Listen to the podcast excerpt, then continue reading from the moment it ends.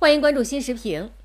最近湖北潜江的小龙虾学院火了，学生还没毕业就被预定一空，薪酬也着实可观。小龙虾学院为什么这么火？小龙虾在广大吃货当中的影响自不必说，更重要的是，我国小龙虾产业正在蓬勃成长，总产值已经突破两千六百亿元，从业人员数以百万计，对技能人才的需求越来越强烈。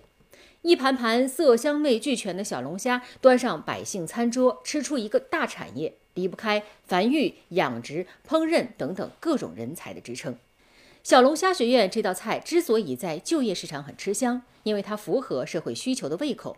细品这道菜，不难咂摸出这样的味道：接上地气，把握市场脉搏的职业教育前景其实很广阔。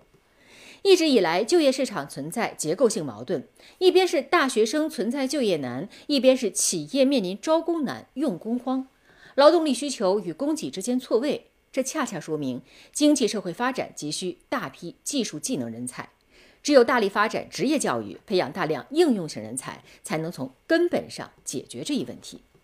今年政府工作报告提出，改革完善高职院校考试招生办法。今年大规模扩招一百万人，引导一批普通本科高校转为应用型大学。中央财政大幅增加对高职院校的投入。随着一系列政策措施落地见效，职业教育的春天正在到来。能力是最好的学历，本事是最大的优势。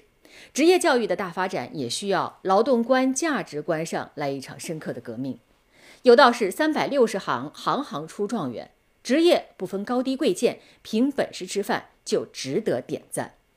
消除偏见和误解的坚冰，让广大青年凭借一技之长实现人生价值，让各行各业的劳动者都拥有尊严与荣光。